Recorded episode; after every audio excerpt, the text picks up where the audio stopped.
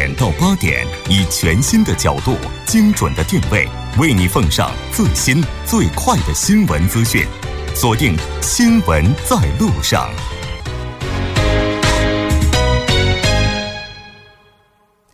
好的，半点过后，欢迎回来。那接下来就要为您带来我们今天的新闻放大镜第二部分。之前依然是广告时间，广告过后马上回来。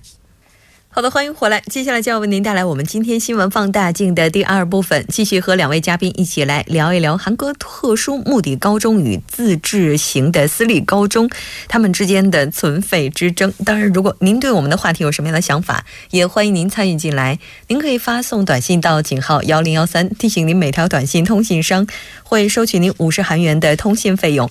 另外，您也可以在 YouTube 上搜索 TBS EFM Live Streaming，点击对话窗参与进来。那刚才我们提到了这个特殊目的高中啊，它的整个成立以及发展的过程，还有一种类型就是这种自治高中。那它最早是从什么时候成立的呢？我们来请大正老师说一下吧。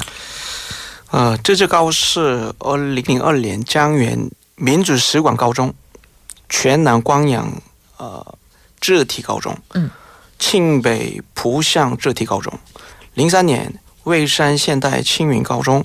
全北乡上高中，零九年海云台高中，呃，二零一零年哈拿高中等上述的这些高中，二零一零年都转换成自治私立高中。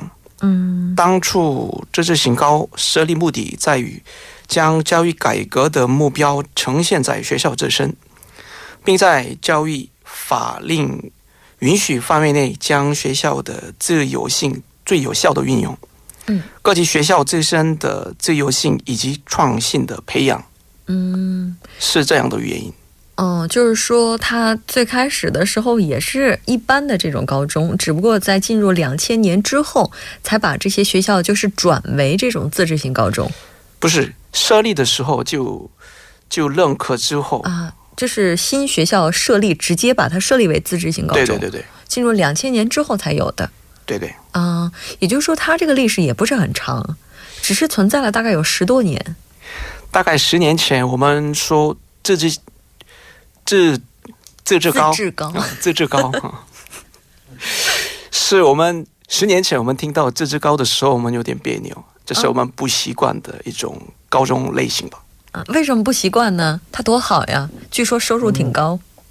所以，所以当时我们自治高的时候，就就想起民族使馆高中。民族使馆高中是自治高的一种代表。嗯，但是现在的呃，设立好多个自治高，就是这种自治高哈。如果韩国人听到的话，会觉得这个高中它有一种什么样的色彩？就是它这个色彩是什么样的？贵族吧？啊，贵族学校，贵族学校的啊。像这种特殊目的高中的话，大家觉得是精英学校。对，学习特别好才能进去。对，但是资质高的话就是精英学校，呃，不不不不，这是呃贵族学校。哦，哎，我今天才把它整理清楚了。我我一直在想，为什么要对这样的学校有带着？似乎我们对它有一种特殊对待哈。原来是有这样的一个看法。那像他们从设立到现在的话，特殊目的高中的话，是从上个世纪的话八十年代开始，到现在的话大概三十多年了。嗯，差不多。然后这种自治高的话，大概是十多年了。那经历了这么长时间的话，应该也是有一些成绩的。当初应该有一些成成就的吧？呃，刚开始是他们培养出的呃那个学生都到那个一种公司找工作的。不过现在的话呢，我们前面已经讲过吧，他们都要上那个考大学，对吧？哦，对。嗯，所以基本上是嗯希望那个找工作，哎，不是找工作，就上高考。对啊，嗯，现所以呢，现在的成就。嗯的话呢，已经脱离了原本的这个目的吧，所以这这个就是很大的问题啊，有点跑偏了。对。那像，也就是说，经过了这么长时间的发展，它可能自身的一些弊端也在慢慢的凸显。哎，我我发现今天这个在我们直播间的老师哈，也是真的类型，两位也是不一样的。哦，就是站在一般高教师的立场上来看哈，就是您在看待那些特殊目的高中的老师呀，或者这种自治高老师的时候，您觉得在老师和老师之间会不会有一种身份上的不一样？嗯，我之前认为吧，那个教师之间有身份上的差距，之前是这么认为的。不过最近我在那个这个学校已经工作了很久了，就发现这个学校里面，呃，很多老师是那个怎么说呢？呃，在那个电电台啊、什么电视啊，在那边呃，在讲那个演讲啊，这种老师也很多，就发现没有什么那个身份上的差距的。啊，就是最近才转变了想法，嗯，工作那么长时间才转变了想法。刚开始是没有那个看到他们的这个，对啊。啊，大正老师，您觉得呢？在这种身份认同上，呃，其实赚钱方面没有什么差吧。但是如果我们身为身为一个教中文的中文老师的话，比较在外国外国语高中的话，比较如鱼得水。嗯，因为学生可能整体的水平会比较高，然后教的时候会能够就传达更多的知识，可能会更有教的感觉。对，如果外国语高中的话，那个学生比较对外国语有兴趣吧，所以我们教的一种环境比较方便吧。嗯，环境好，嗯，语言环境好。对，啊，就是您所认为的这种身份认同，可能是工作环境方面的差异。嗯，差不多啊，对啊，呃，呃，反正那个一开始老师每个老师，呃，开始那个工作的时候的那个水平啊，什么身份啊，基本上是一样。不过，呃，在一般高中教中文的老师的话，他们每天教的是很基本上的、很基础的那种绘画呀，什么呃简单的汉字，所以他们就那个一般是忘掉，没有机会用。嗯，对啊。啊，没事是不是忘掉？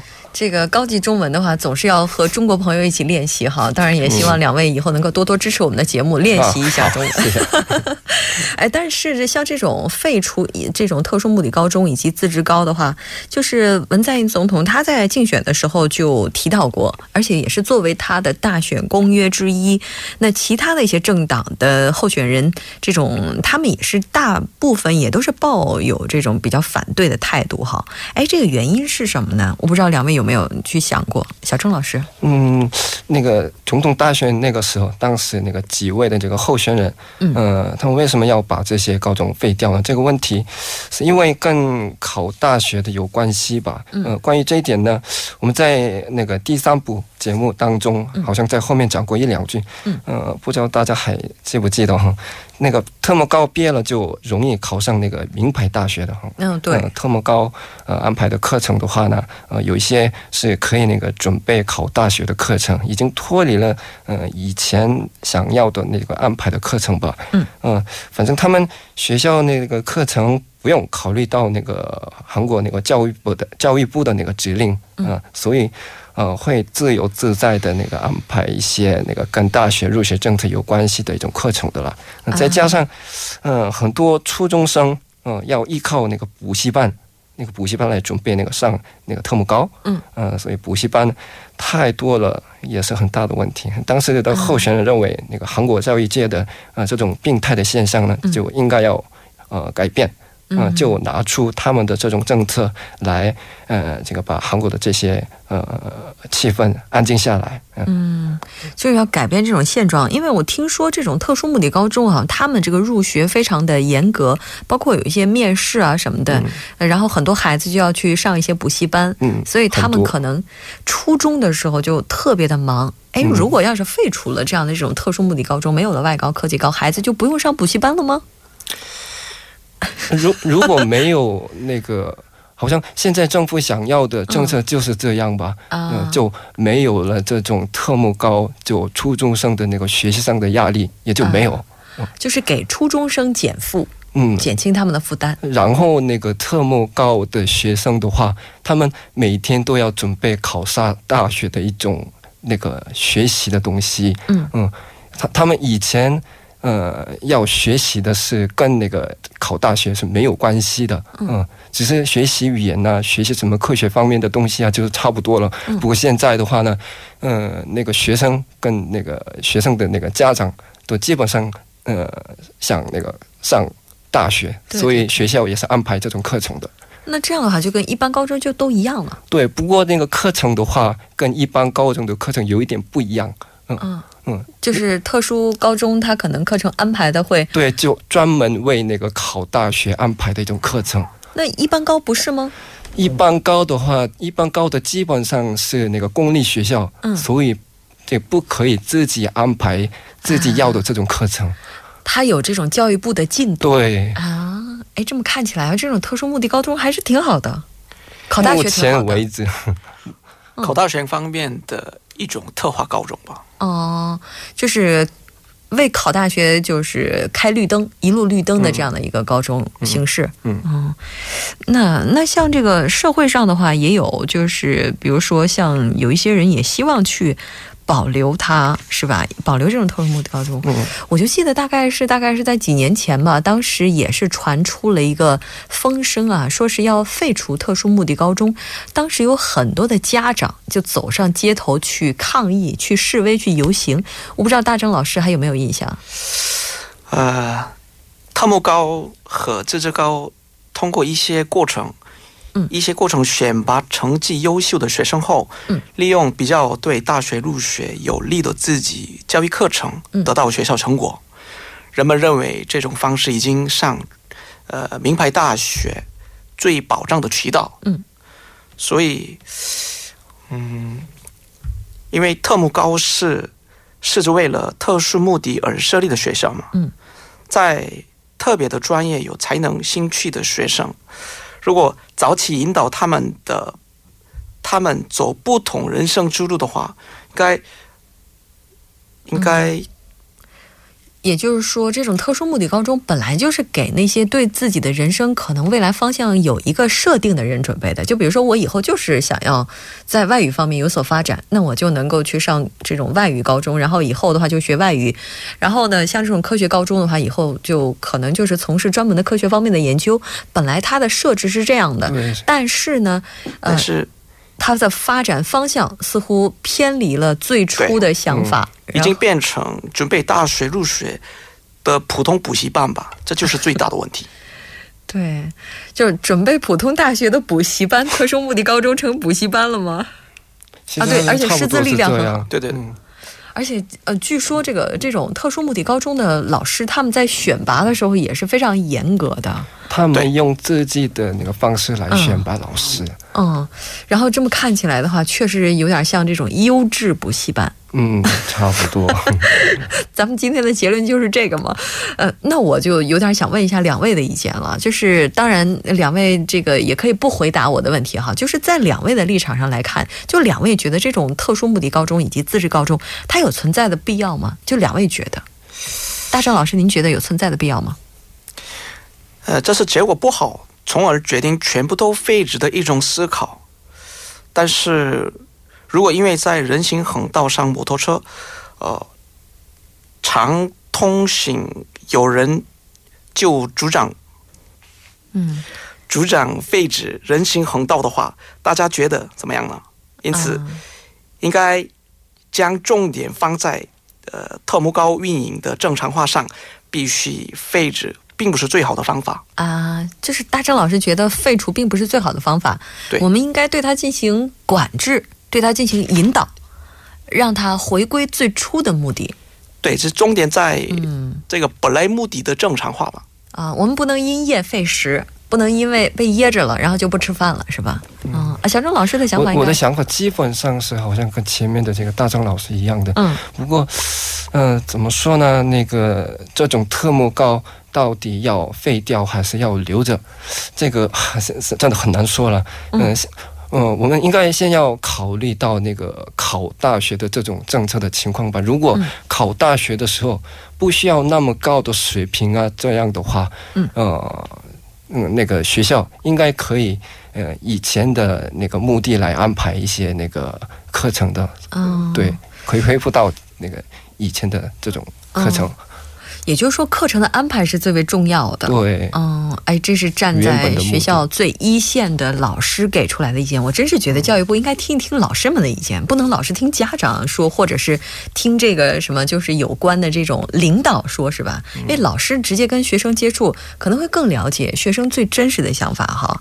那像社会上的话，就有一些人，他就希望保留这种特殊目的高中。嗯，基本上是都想保留着。嗯，我觉得这个特别想保留的人肯定是家长。对家长，这可能是因为我我是这样想的了。嗯，呃，他们以前呃的话，就是那个上大学的时候，嗯，他们那个时候，那个大学毕业了，嗯，就很容易找到这个工作的。对，对啊。不过现在呢，已经情况不一样了。大学毕业等于失业。对呀，嗯，他们以为现在的学生考大学也是。呃，跟以前一样，很容易找到工作，所以他们认为先考上大学是最重要。所以，呃，考上大学的一个很容易的方法就是呃考上那种那个特目高吧。所以他们不希望那个废掉这种特目高的吧。嗯，就是。对于之前就是之前的学生们来讲，也许考上大学并不是人生唯一的出路。嗯，但是随着现在就业情况的紧张，很多人都把考上一个更好的大学当做自己能够拥有一个好出路的这样的一个过程。所以说，就使得特殊目的高中的存在显得更有意义。但是这样无形之中就把学生竞争的时间给拉长了。如果说以前这个竞争的话，考大学的竞争是在高中这三年的话，这三年的时间决定你是不是能够上一个好。好的大学，那如果存在特殊目的高中的话，就意味着你的这个竞争时间是很长的。从你开始考这个高中起，就从准备这个上特殊目的高中起，这竞争就已经开始了。对，所以就不是三年，有可能是六年、七年、八年。嗯嗯，就高高高中三年也是很辛苦的。嗯，那个高考的话呢，现在呃，现我我们在讨论那个高考嘛，呃，高那个除了高考之外。考大学的方法还有一种，就是用那个我们呃韩国的老师一般叫那个什么叫什么呀？呃，生活记录簿，用这个来呃可以考上大学的了。呃，这个的话，从那个高一开始要准备的。嗯哦，就是从高一就得好好表现，这属于平常成绩。对，这里头写的基本上都是那个学生的那个呃学校的生活大概怎样，他参加过什么样的学校安排的活动，嗯，这样。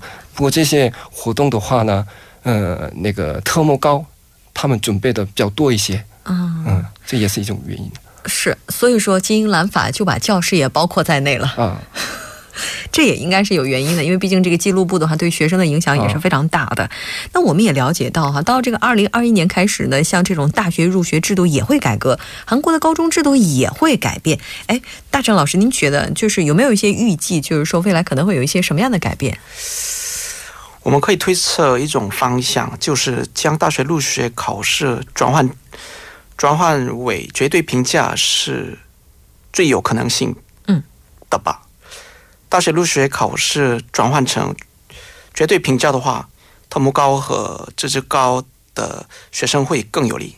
嗯，所以就会出现大家都想去特目高的现象吧。所以转换绝对评价之前，要先将特目高和资质高的废止。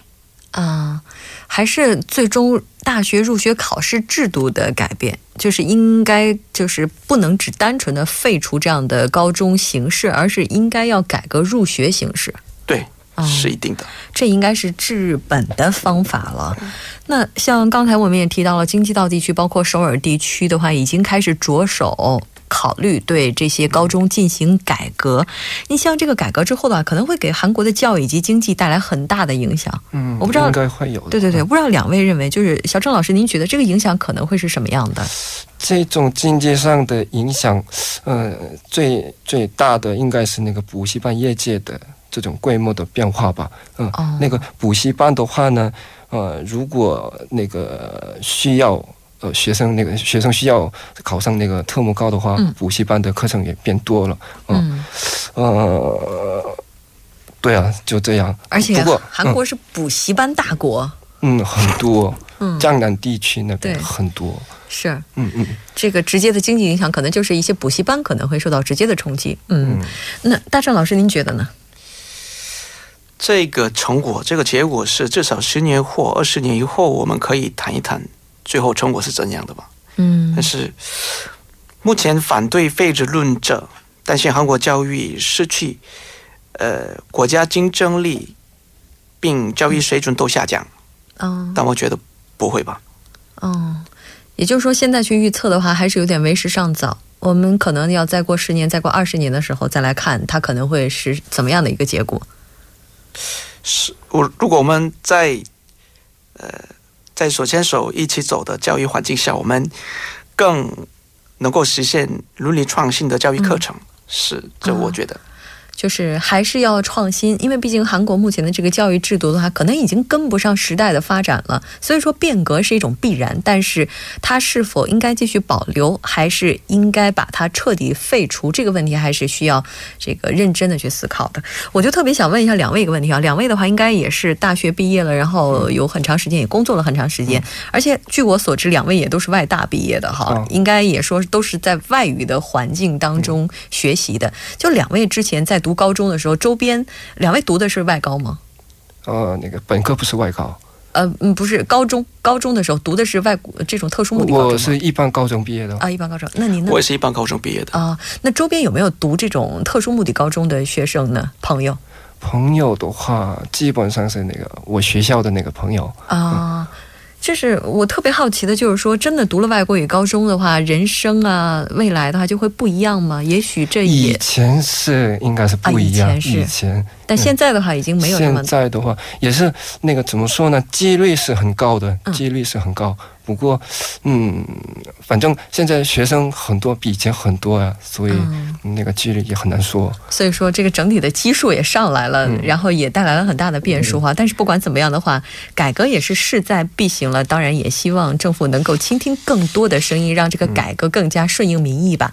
今天非常感谢两位嘉宾做客我们的直播间，给我们带来这一些非常精彩的讨论。我们以后有机会再见。啊，好，谢谢，啊，谢谢，再见。好的，稍后我们来关注一下这一时段的路况、交通以及天气信息。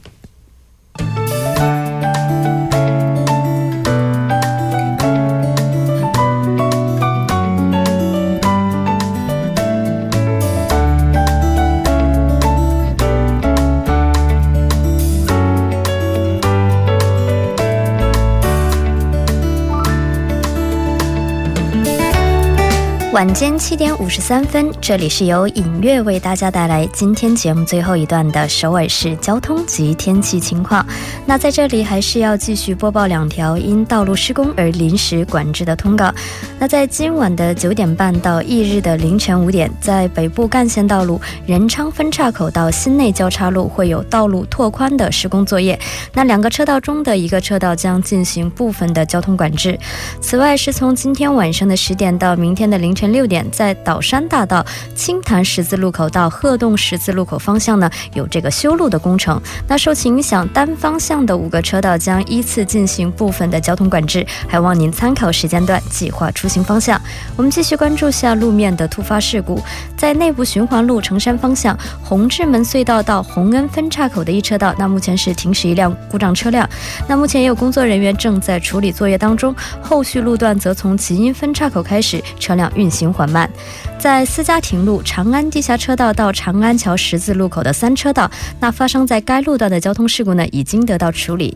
还有半小时前发生在开花洞路信州大桥南侧到半花二洞商社村入口的追尾事故呢，目前还在处理作业当中，还望您参考路段小心驾驶。那节目的最后，我们继续关注一下天气变化。那据气象厅的预测，今晚中西部内陆地区的雾霾浓度指数会有走高的趋势，还望您注意。此外，今晚。到明天白天，西海岸以及一部分南海岸地区呢会起雾，连带着内陆地区呢也会有这个起雾的现象，还望夜间行驶的朋友们注意安全。那具体的播报情况是这样的：今天晚间至明天凌晨晴有时多云，最低气温零上十九度；明天白天多云，最高气温零上三十一度。好的，以上就是今天全部的天气与交通信息，我们明天同一时间不见不散。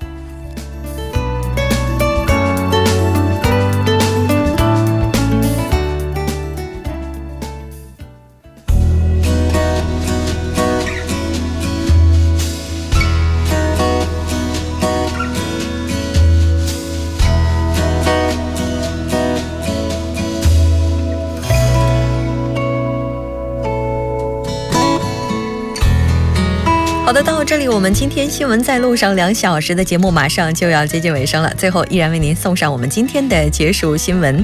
今天要跟大家分享的一个故事呢，是一位来自美国的三十三岁的女子丽百家的故事。那丽百家有一位同事，她因为身体患上了肾脏方面的疾病。那这个时候呢，丽百家就觉得自己应该为他做一点什么。那特别是当他知道他的病情非常严重，需要移植肾脏的时候，那他就去医院做了检查，发现他们的肾脏是能够进行移植的，但是呢，却出现了一些问。问题，那就是体重问题。那因为在这个过程当中呢，可能需要为了防止并发症，那这个时候他就开始拼命减肥。帮助别人能够做到这一项的话，确实是非常难得的。我们也祝福他们。非常感谢您两小时的陪伴，明晚再见。